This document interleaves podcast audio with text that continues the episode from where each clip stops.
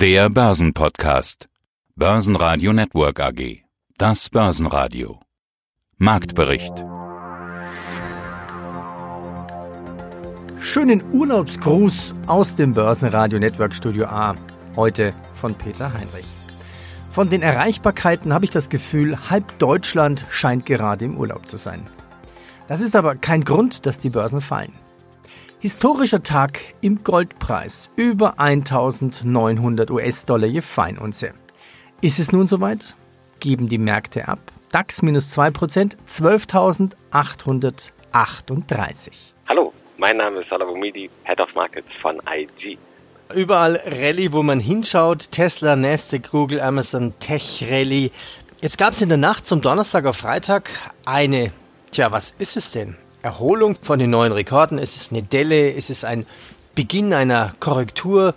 Druck ablassen. Der DAX gerade minus 2%, bei der Nasdaq minus 2,5%, S&P 500 und Dow Jones rund 0,6%. Was passiert da gerade? Ja, die Märkte sind natürlich in einer starken Rallye. Expansive Geldpolitik stützt die Märkte und wir haben immer oder man wartet letztendlich auf eine Nachricht, wo man sagt, oh, da muss jetzt nochmal was abgegeben werden. Die Erstanträge für die äh, Arbeitslosenhilfe in Amerika sind gestern überraschenderweise doch gestiegen und das nimmt man jetzt unter anderem mit Corona und Handelskonflikt, was noch schwillt, natürlich mit als ja, ersten Grund, um hier gegebenenfalls abzuverkaufen.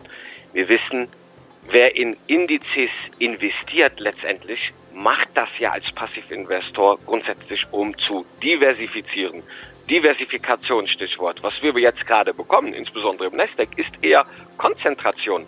Fünf Aktien machen hier mehr als die Hälfte der Marktkapitalisierung aus, machen dementsprechend die Erholung aus und machen aktuell auch ja, den Abverkauf oder die erste, ja nicht Korrektur, aber die ersten zwei Tage, die letzten zwei Tage sind ja jetzt äh, durchaus negativ gewesen und haben durchaus auch diesen Weg aktuell kurzfristig auch geebnet. Also charttechnisch sehen wir auch, dass die Luft langsam ausgeht. Der Nasdaq kommt ins Stocken. Wir haben sogar leichte bärische Divergenzen zu sehen, wenn wir uns den Momentum-Indikator anschauen auf 50 Perioden und den dann mal mit dem Nasdaq vergleichen, sehen wir seit Mitte Mai zeigt das Momentum tendenziell nach unten, wohingegen der Nasdaq in der Zeit sogar neue Allzeithochs erreicht hat.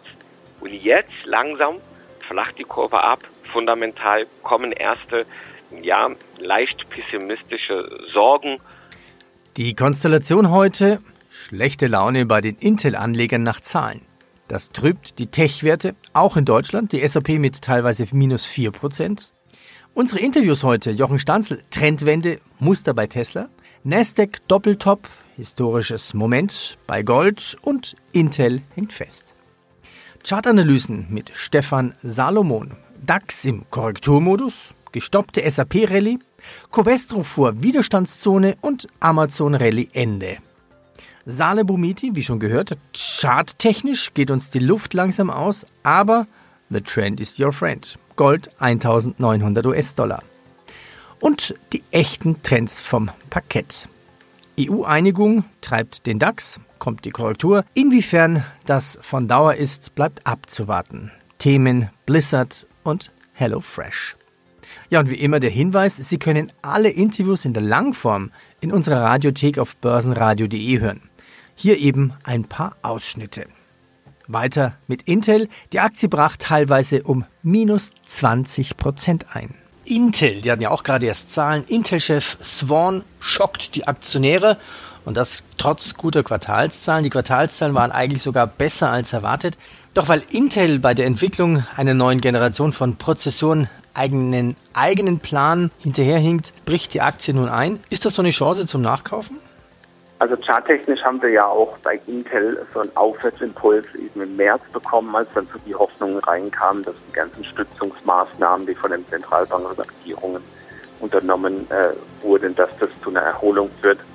Und auf diesen Impuls kam nicht so richtig was nach. Also Intel müsste nachhaltig über 62 Dollar 62 Dollar 08, um es ganz genau zu sagen, am besten per Wochenschluss. Das ist nicht gelungen und damit hängt die Aktie so ein bisschen fest. Also das Kurspotenzial würde sich verbessern. Ähm, und auch die Bodenbildung würde da sein, wenn wir über diese 62 Dollar Marke gehen.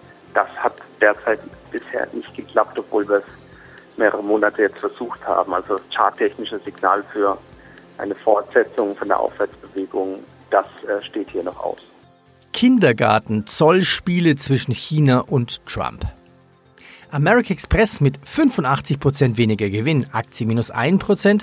Shop Apotheke erhöht die Jahresprognose, Aktie minus 6%. Ja, herzlich willkommen. Mein Name ist Stefan Salomon, Chartanalyst www.candlestick.de, meine Internetseite. Schauen wir uns Einzelwerte an. SAP. Die Aktie stieg in dieser Woche auf ein Allzeithoch. Heute verliert sie fast 4%. Auch hier die gleiche Frage. Rallye gestoppt oder Pause? Ja, hier würde ich eher sagen, dass die Rallye gestoppt ist. Wir haben also im Prinzip seit 2016 über 2019 einen Aufwärtstrendkanal, dessen Oberkante haben wir jetzt sogar noch mal etwas überschritten. Wir haben hier auch eine gewisse Übertreibung nach oben, eine gewisse Euphorie. Hier sind auch viele Marktteilnehmer auf dem falschen Fuß erwischt worden, die also dann noch zukaufen mussten. Ich denke mal, dass wir hier aber eher jetzt äh, Rückschlagsgefahr haben. Nur vom grundsätzlichen Bild ist natürlich so, dass wir jetzt im Bereich 130, 125 Euro eine sehr, sehr kräftige Unterstützungszone haben. SAP ist gut aufgestellt und demzufolge die Trends sind ja auch intakt. Also demzufolge Rücksetzer dürften dann eher auch wieder aufgefangen werden. Hallo, mein Name ist Jochen Stanzle, Chefmarktanalyst in Frankfurt. Gold bei 1900, wahrscheinlich nur noch eine Frage der Zeit. Ist dann logischerweise auch dann die 2000 bald ins Spiel zu bringen? Wir sind ja einem historischen Moment, könnten wir, äh, oder der könnte bevorstehen. Ähm, viel, viele, äh, viel Abstand ist da zum historischen Höchststand nicht mehr. Wir haben jetzt 1892. Der Höchststand gestern war 1898, der 1923. Also nur für 25 Dollar über dem Niveau ist das historische, also das Allzeithoch. Und dann ist immer die Frage, was passiert dann, wenn man solche nicht kartografierten äh, Gewässer vordringt, geht dann die Rallye erst richtig los. Oder ja, machen sich die Spekulanten da zu viel Hoffnung zurzeit. Das ist, ist spekulativ getrieben. Es sind viele jetzt im Gold, die einfach dann erwarten, dass die Rallye dann erst richtig losgeht in Richtung 2000 plus. Die Landesbank Baden-Württemberg erhöht das Kursziel für die GEA Group von 21 auf 28. Barclays erhöht das Kursziel für First America Financial von 59 auf 60. Die Deutsche Bank erhöht Kursziel für Kellogg's von 73 auf 75. Und der ThyssenKrupp-Chef sondiert auch Stahl-Komplettverkauf. Thyssen ohne Stahl, naja, daran muss man sich erstmal gewöhnen. Nächste Aktie, die Amazon. Am Dienstag in dieser Woche bei fast 2850 US-Dollar. Ja, und vier Tage später Amazon 300 US-Dollar weniger wert. Ist hier die Rallye zu Ende? Kann man durchaus so sehen. Wir haben hier in den Wochenkerzen auch ein potenzielles Trendwendemuster. Wir haben Widerstand nach oben. Es ist natürlich auch hier so zu sehen, dass wir in einem längerfristigen, intakten Aufwärtstrendkanal uns befinden. Wir sind aber schon knapp am Kursziel, nämlich der oberen Begrenzung dieses Trendkanals angekommen. Das heißt, wir haben hier eine gewisse Euphoriephase. Wir haben natürlich weiterhin die Corona-Krise, die die Aktie sogar noch stützt. Rücksetzer dürften also hier eher dann äh, zum Beispiel im Niveau vom Mai wieder aufgefangen werden.